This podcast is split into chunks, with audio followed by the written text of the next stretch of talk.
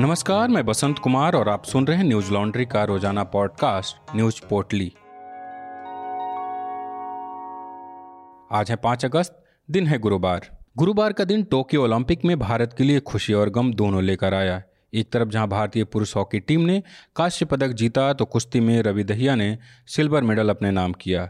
वहीं कांस्य के लिए उतरे पहलवान दीपक पूनिया को हार का सामना करना पड़ा। भारतीय पुरुष हॉकी टीम ने इकतालीस साल बाद ओलंपिक में पदक हासिल किया है। जर्मनी के खिलाफ मुकाबले में एक तीन से पिछड़ने के बाद टीम ने जोरदार वापसी की और पाँच चार से मुकाबला जीत लिया। ओलंपिक इतिहास में भारतीय पुरुष हॉकी टीम का यह तीसरा कांस्य पदक है। इससे पहले उसने उन्नीस सौ अड़सठ और उन्नीस सौ बहत्तर में कांस्य पदक जीता था। वहीं अब तक भारतीय पुरुष हॉकी टीम आठ स्वर्ण पदक और एक रजत पदक जीत चुकी है। गुरुवार के हुए मुकाबले में भारत के लिए सिमरनजीत सिंह ने दो, हार्दिक सिंह ने एक, हरमनप्रीत सिंह और रविंदर पाल सिंह ने एक एक गोल किया। वहीं कुश्ती के अखाड़े में रवि दहिया से गोल्ड की उम्मीद गुरुवार को खत्म हो गई। सत्तावन किलोग्राम वेट कैटेगरी में फाइनल में रवि दो बार के वर्ल्ड चैंपियन रूस के जाऊर युगोवे से हार गए। युगोवेव ने उन्हें तीन पॉइंट से मात दी। इसके साथ ही टोक्यो ओलंपिक में भारत के पाँच पदक पूरे हो गए। इससे पहले भारोत्तोलन में मीराबाई चानू ने रजत, जबकि बैडमिंटन में पी वी सिंधु, मुक्केबाजी में लॉलिना बोर्गोहेन ने कांस्य और अभि दहिया ने सिल्वर मेडल अपने नाम किया है। ओलंपिक की बात हो ही रही है तो न्यूज लॉन्ड्री का sports podcast N L playoff सुनना ना भूलें। अब तक इसके दो एपिसोड आ चुके हैं। पॉडकास्ट सुनने के लिए आप W W W dot news laundry dot com पर जा सकते हैं। साथ ही पॉडकास्ट के एक अन्य प्लेटफॉर्म पर भी न्यूज लॉन्ड्री के पॉडकास्ट मौजूद होते हैं। पेगासस जासूसी मामले की स्वतंत्र जांच की मांग करने वाली नौ याचिकाओं पर सुप्रीम कोर्ट ने गुरुवार को एक साथ सुनवाई की। यह याचिका पत्रकारों की संस्था एडिटर गिल्ड्स ऑफ इंडिया, पत्रकार एन राम और शशि कुमार समेत दूसरे पत्रकारों ने दायर की है, जिसमें पेगासस जासूसी मामले की जाँच की मांग की गई है। गुरुवार को यह सुनवाई सुप्रीम कोर्ट के मुख्य न्यायाधीश एनवी रमना और न्यायमूर्ति सूर्यकांत की एक पीठ ने की। मामले की सुनवाई करते हुए मुख्य न्यायाधीश एनवी रमना ने कहा कि कोर्ट, इस सब में जाने से पहले हमारे कुछ प्रश्न हैं। इसमें कोई शक नहीं, अगर रिपोर्ट सही है तो आरोप गंभीर है, अनकोट।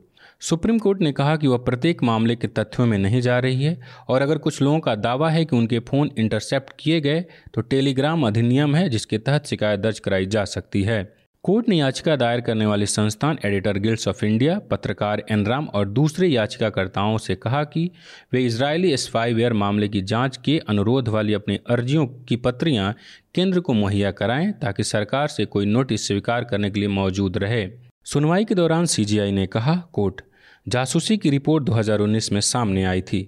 मुझे नहीं पता कि क्या और अधिक जानकारी प्राप्त करने के लिए कोई प्रयास किए गए थे, अनकोट। याचिकाकर्ता एडिटर्स गिल्ड ऑफ इंडिया, पत्रकार एन राम और शशि कुमार की ओर से बतौर वकील कपिल सिब्बल मौजूद रहे। सिब्बल ने इस दौरान कहा, कोर्ट, हमारे पास कई सामग्री तक पहुंच नहीं है।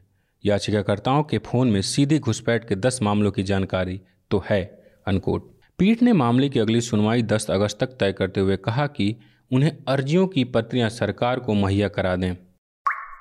ई कॉमर्स कंपनी फ्लिपकार्ट और उसके फाउंडर बिन्नी बंसल और सचिन बंसल पर दस हज़ार करोड़ रुपए का जुर्माना लग सकता है।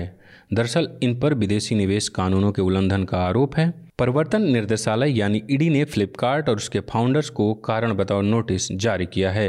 पी टी आई की खबर के मुताबिक आधिकारिक सूत्रों ने गुरुवार को यह जानकारी दी है।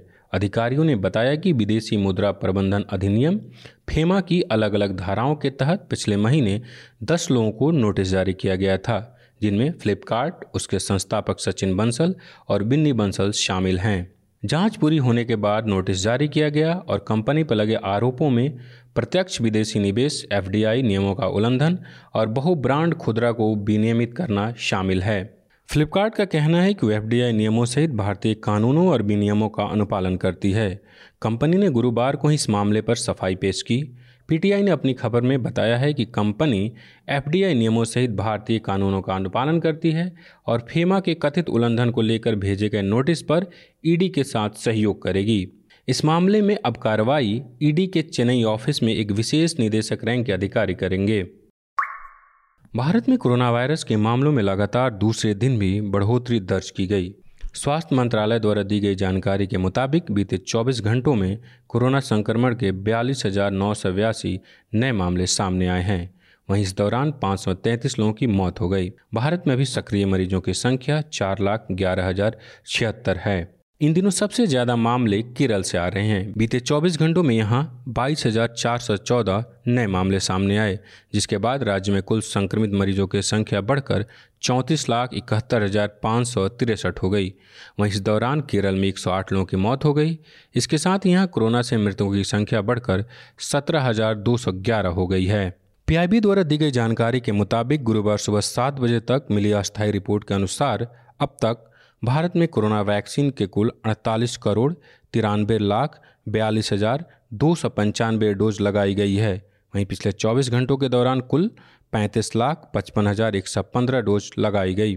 वहीं मनी कंट्रोल ने अपनी एक खबर में बताया कि विश्व स्वास्थ्य संगठन के मुताबिक कोविड उन्नीस का बेहद संक्रामक डेल्टा वेरिएंट अब एक सौ पैंतीस देशों में सामने आ चुका है और अगले हफ्ते तक कोरोना वायरस संक्रमण के कुल वैश्विक मामले बीस करोड़ के पार चले जाएंगे।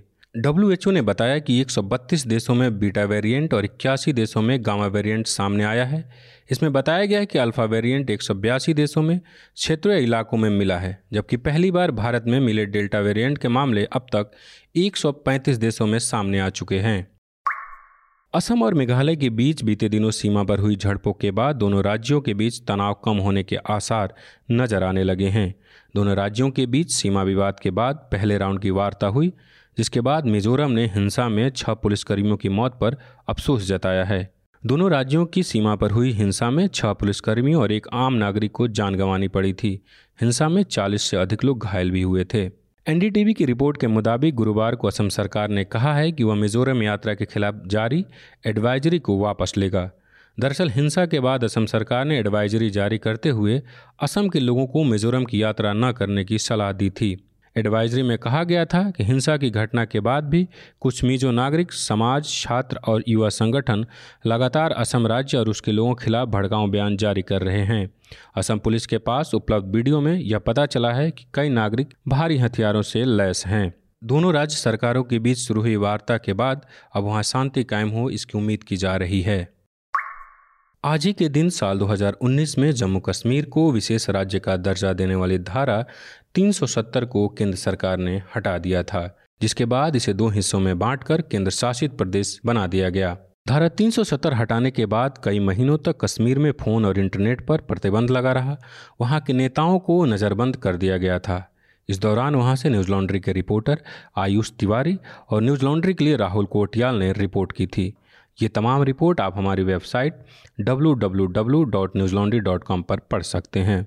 उस दौरान जब इंटरनेट और फ़ोन की सुविधा नहीं थी, तब मुश्किलों का सामना कर वहाँ की हकीकत राहुल कोटियाल और आयुष आप तक पहुँचा रहे थे। अगर आप चाहते हैं कि इस तरह की खबरें आप तक पहुँचे तो न्यूज लॉन्ड्री को सब्सक्राइब करें और गर्व से कहें, मेरे खर्च पर आज़ाद हैं खबरें। आज बस इतना ही। आपका दिन शुभ हो। नमस्कार। न्यूज लॉन्ड्री के सभी पॉडकास्ट टिचर, आईट्यूज और दूसरे पॉडकास्ट प्लेटफॉर्म पे उपलब्ध हैं। खबरों को विज्ञापन के दबाव से आजाद रखें। न्यूज लॉन्ड्री को सब्सक्राइब करें।